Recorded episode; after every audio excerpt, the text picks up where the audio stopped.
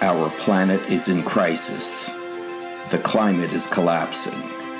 A great extinction is taking place now. Our species has created this crisis, actively poisoning our own habitat for trivial short term gain. Leaders and systems everywhere have constantly failed to do anything about the crisis. We are now at Code Red. Survival of our species, the future of our children, and those who share the planet with us is at stake. Can you spare five minutes to save the Earth? Hi, I'm Ray Katz. This episode is called What You Will Lose. People have this thing called loss aversion. They're resistant to, even afraid of, losing what they have. I certainly have loss aversion, most of us do. And it's a powerful force. For most of us, we fear loss of what we have more than we desire what we don't have. So when it comes to protecting the climate, we should be very, very afraid. But we don't really understand what we are losing when we burn fossil fuels, when we rapaciously poison the air, the land, the water because we've gotten away with it for so long without noticing the loss of anything.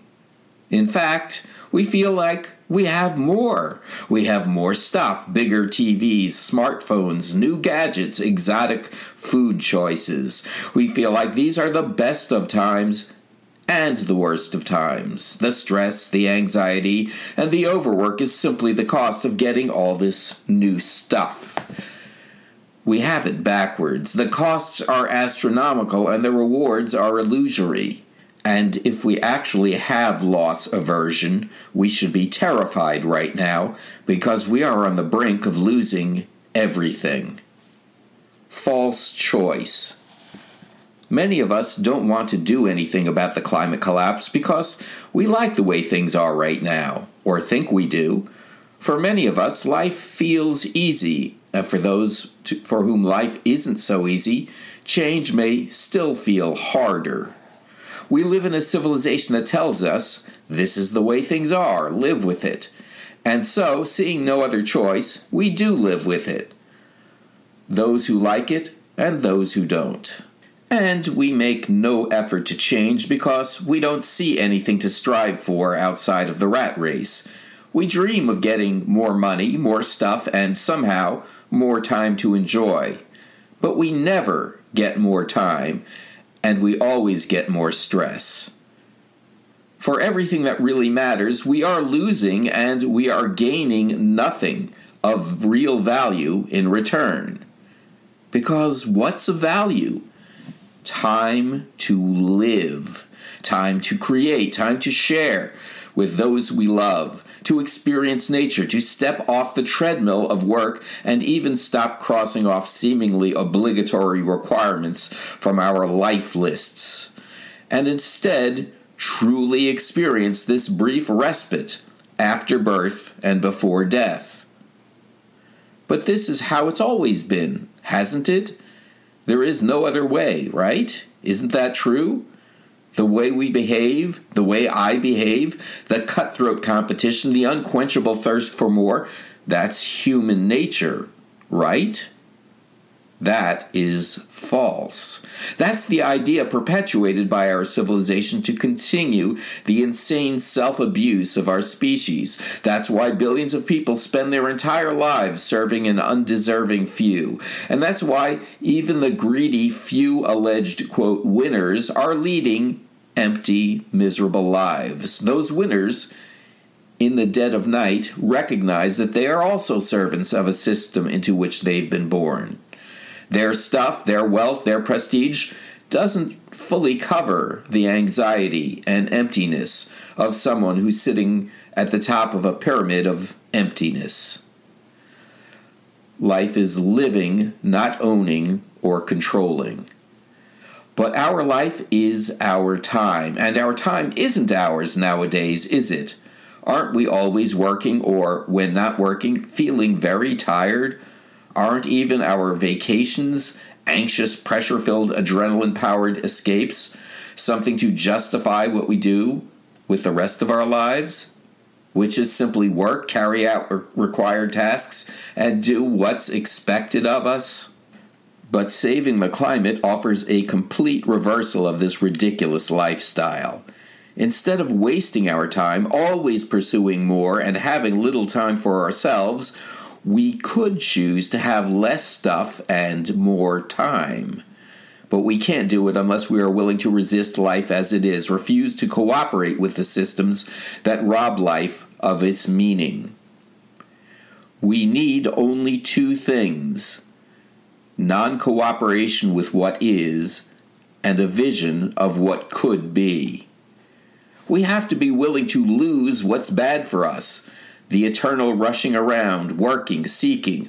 We need to lose the shiny new crap, the useless commodities that provide a brief thrill and then end up in our landfills. We need to be ready to lose everything that's ultimately useless, a drain. We need to lose the commodities and activities that own us, that we end up serving.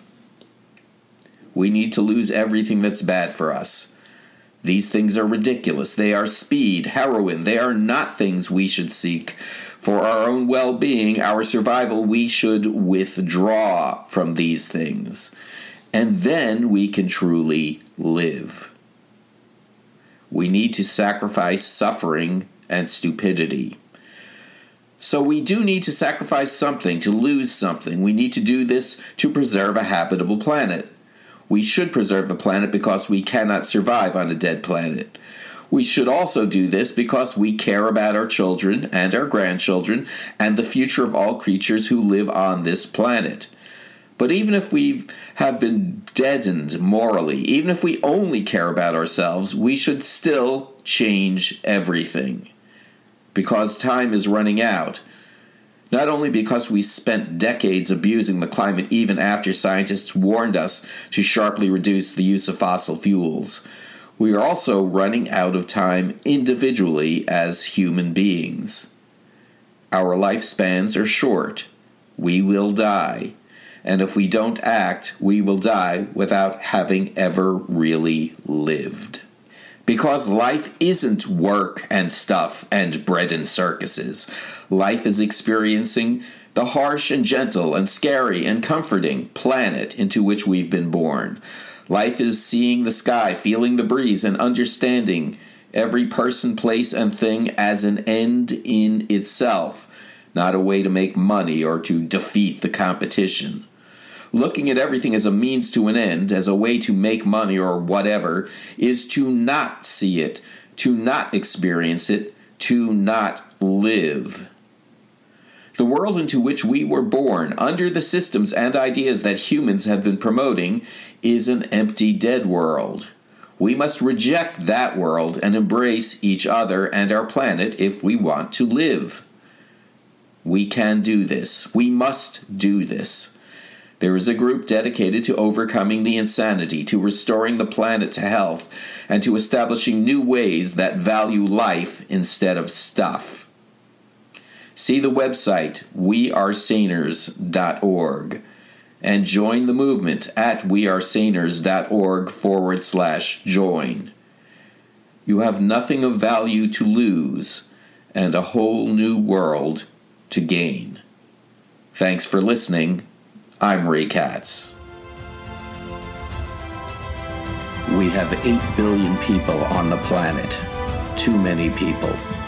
At least 1 billion of us are aware of the crisis we face and desperately want to help. But we feel alone, anxious, and powerless. But we are not alone. Find the others.